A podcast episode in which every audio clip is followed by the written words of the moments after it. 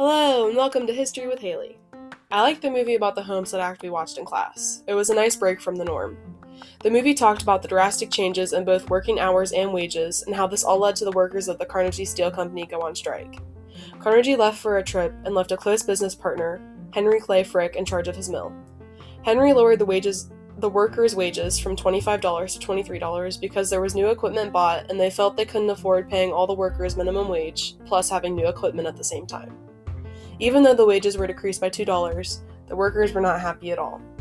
The workers decided to go on strike and refuse to work. Henry got guards to protect himself and the company, but the workers decided to come to the company and start firing at the guards first. They hoped that this would change Henry's mind about the wages. The workers' strike had failed, and the outcome wasn't the best either. There were dead guards and many were wounded. The steel company ended up gaining workers back because they couldn't afford to live without the work and without pay.